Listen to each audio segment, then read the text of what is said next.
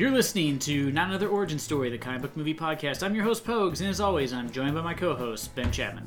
Pogues, it's fantastic to be here.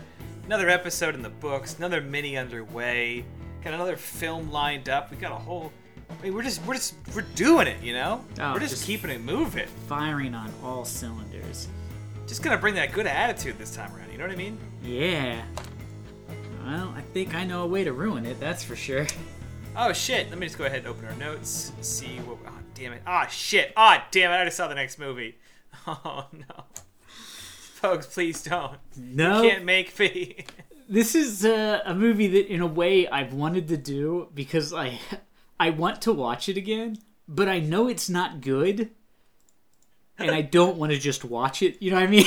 it's one of those things where it's like I'm gonna eventually have to watch it for the podcast. So if I just watch a terrible movie on my own, it just seems like self abuse. You know? I, I I've definitely like curiously hovered over some dumb DC movie I've not seen yet, with the thought in my head, yeah, I'll watch this trash while I do something else. Uh, and then I go, no, no, no, no, no, no, hold up, hold up, hold up, hold up. This is gonna be an episode, baby. Yeah, yeah. Occasionally, I'll see something and be like, "Should I just watch it?" And I'm like, "Nah, I'll wait for the podcast because in case it's really bad, I don't want to watch it twice." And I know this is bad, but there's a part of me that just really wants to watch it again, so I can be like, "Yeah, that was as bad as I recall." Yeah, I just can't find a reason why I'd want to watch like just a just a film that's from the depths of hell. You know what I mean? I I couldn't fathom to watch something that was like. I couldn't wa- I, I couldn't fathom to watch like trash. That's just like Trash starring a uh, now you know disgraced A-list celebrity, yeah, I would hate that. Yeah, would, I And, uh, really hate. a female lead who I haven't seen in a movie in 25 years, like probably since this film came out. a female lead who is in her own right fine, but in this film horrendously miscast. Oh, so it's like I don't blame her. She should not have been cast. And we might as well just say we were talking about a movie that is literally from hell. The film from hell, uh, based off the Alan Moore graphic novel, which tells the well is a version of the true li- true story of Jack the Ripper, the notorious serial killer who some you know he's considered the first serial killer, although that's not accurate, but he's considered sort of like the fir- the the first of his kind. His terrible crimes. Uh, Alan Moore wrote a graphic novel that explained one theory as to who Jack the Ripper is because he was never caught, or I guess technically he or she was never caught because you know could have been a woman. We'll never know. Uh, he wrote a graphic novel which somebody bought the rights to, said that's a cool title, and then threw the book in a trash can. Because this movie, I, I was And telling Ben "Hey, earlier, I hey, think Bill!" if I gave Ben a camera now, he's not read the graphic novel, and said, "Make me an adaptation of this movie." Or this comic book, I think he would get closer having never read it than if, than if he had than this movie did having read it and bought the rights. Hey Bill, we're gonna do Jack the Ripper. Can you get Johnny Depp and anyone, any female lead you can think of who can't do a British accent? Thanks. All right. She is trying to do an Irish accent, and it is egregious. Like it would have, it would have been less jarring and offensive had she just spoken with an American accent and just been like, "I'm American."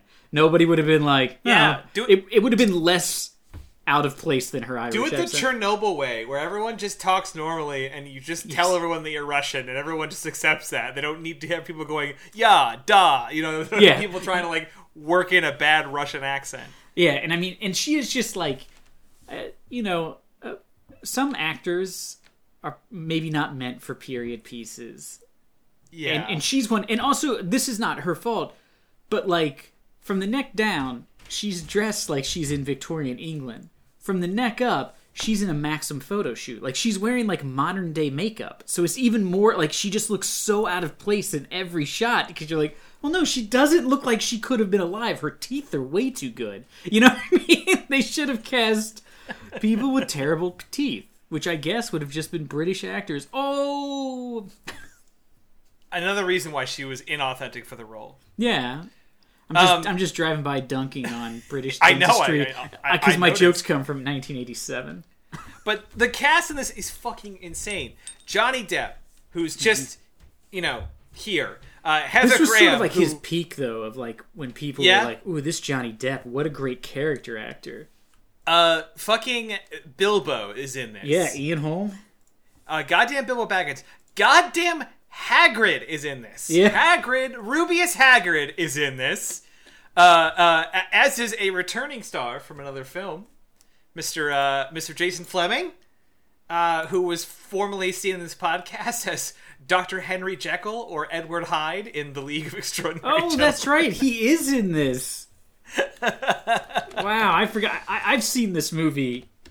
I, I saw. I, I'm pretty sure I saw it in theaters, which I don't know if that's something I actually should have admitted, but You did, though. yeah. I and I I, I remember I rented it one time, like years later, back when Netflix still sent you DVD. I guess they still do. Back when I still used that as a service, and I rented it, and I remember like 15 minutes in being like, ah, "This is way worse than I remember." So I was just typing in the names of random movies, uh, comic book movies, because we didn't really have a plan. And this one said it was on Hulu, and me and Ben have Hulu accounts, so it's quote unquote free for us to watch. And I highly recommend that you dig up the trailer on YouTube for this because it is another. I think it is all the indication that you need for how sort of out of touch this movie's production was because it is Yes. like it is so strange. It has like a techno, a very early 2000s techno soundtrack. Uh, with an announcer being like a detective on the brink, you know what I mean? Like it's such a strange way to do this movie, a period piece again, um, with like dark, dark connotations. Um, it's insane, and and uh, uh, this film, you know, this film was was was you know released to the world, Pokes. It came out at a vulnerable time, uh, uh, just a mere three weeks after September 11th. Oh yeah, maybe I didn't see it in theater. No, I definitely saw it. I can't believe I that was how I coped with September 11th. you came out in October of 2001. Um, Ugh. so And, and, and directed by uh, the Hughes brothers, who yeah, who did uh, the, the Book Eli? of Eli. Yeah, Book of Eli. but who also got their like film. I think their first movie was Menace to Society, which is like Yeah. What a, a cool, what a cool filmography! What a cool fucking filmography! Oh, and by the way, and I didn't realize this until until I did a little research. It, it is, uh, it is the the screen, uh, the screenplay is written by two people. One of which wrote the Road Warrior, Mad Max Two, and Mad Max Beyond Thunderdome, that's which is insane to have on your on your fucking resume. It- I mean, that's it's, and it's bizarre because this movie is really not good. Oh, they also did Dead Presidents. Look at that. But yeah, and and what's weird is, like I said, this is. I, I think we were talking earlier. I think this is the last comic book movie Alan Moore let his name be attached to. Like you know, when they adapt the work, they always say based on the graphic novel by Alan Moore and Eddie Campbell. I'm pretty sure this was it he after this movie because it was so bad and so far removed from his film that he said i don't i never want my work associated like i don't want my name associated with these things even for a credit in which i get paid. He gets paid to have his you know what i mean? He didn't even want that. He didn't want like i think for league of extraordinary gentlemen he refused to take the money because he didn't want them to adapt it. That's insane.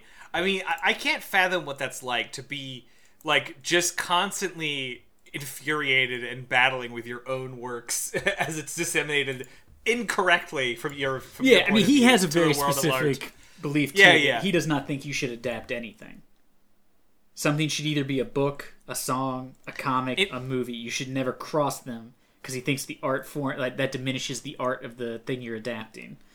In fact, I believe I pulled from the Wikipedia page uh, a single quote from or a single reference to Alan Moore's response, which was that he criticized the replacement of his gruff version of Frederick Abberline with a quote absinthe swilling dandy end quote. Classic is- angry British Alan Moore. Which I have to say is a way I wish one day Alan Moore may refer to me. Yeah, I listened to that podcast and it was by an absent. I was just like, oh no, I hope he was talking about you. Uh, Alan Moore notoriously kind of a dick too, so uh, I'm not Also- necessarily coming down in his uh, corner, but also notoriously hates our podcast, just so everyone knows. Like, oh, I mean, probably. If we you have ever heard it, I'm sure. I'm sure he would be like incensed that there's a group of people recording their thoughts on comic books. I'm sure that would drive him insane. I want to start a beef with Alan Moore. I want like a full on like TMZ article level beef with Alan Moore, just so that when he works on his next uh, graphic novel, that that he writes in two villains that are really offensive caricatures of us.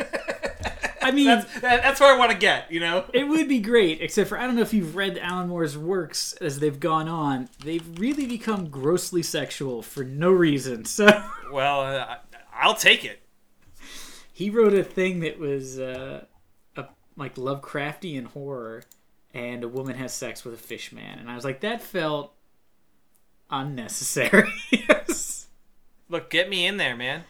Uh, get me in. Do you there. want to be the fish man or the woman in this situation? It, I am not the artist. I am. I am merely. I am merely the enemy that is being ruthlessly parodied. The enemy that muse. Is... That's called. Anti-muse. Um, Muse I'm excited to do From Hell, despite its length. I just realized how long it is. It's 2 I'm hours. Upset. Yeah, I'm upset. Um, uh... There's, there are.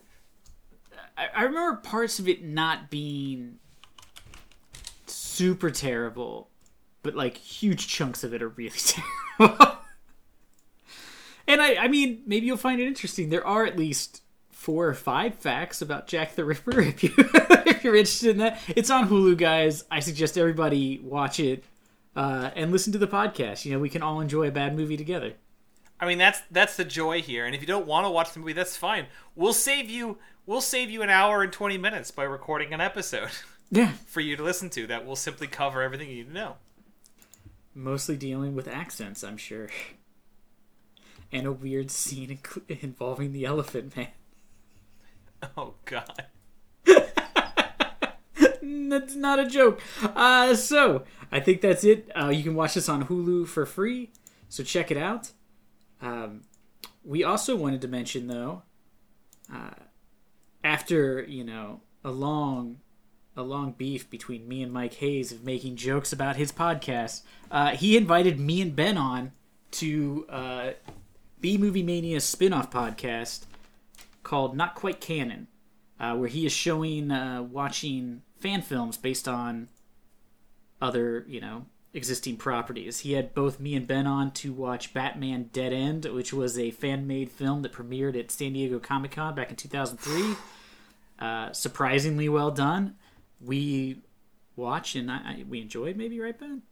I would say so. It was. It's really insane. It's very insane. It's it's a fun episode. It's always fun just to hang out with Mike and talk. Uh, if you like him on this podcast, you'll like him here. And also, you should just check out B Movie Mania. It's worth it just for Mike. But uh, you can just go to bmoviemania.com. Uh, and, and it's just B, the single letter, moviemania.com. And they have a whole list of their podcasts. It's about the fourth one down, not canon not quite canon. So give it a listen. I'll also throw the link into the description of this podcast so you can just find it through there. I think that's it. Uh, until next week,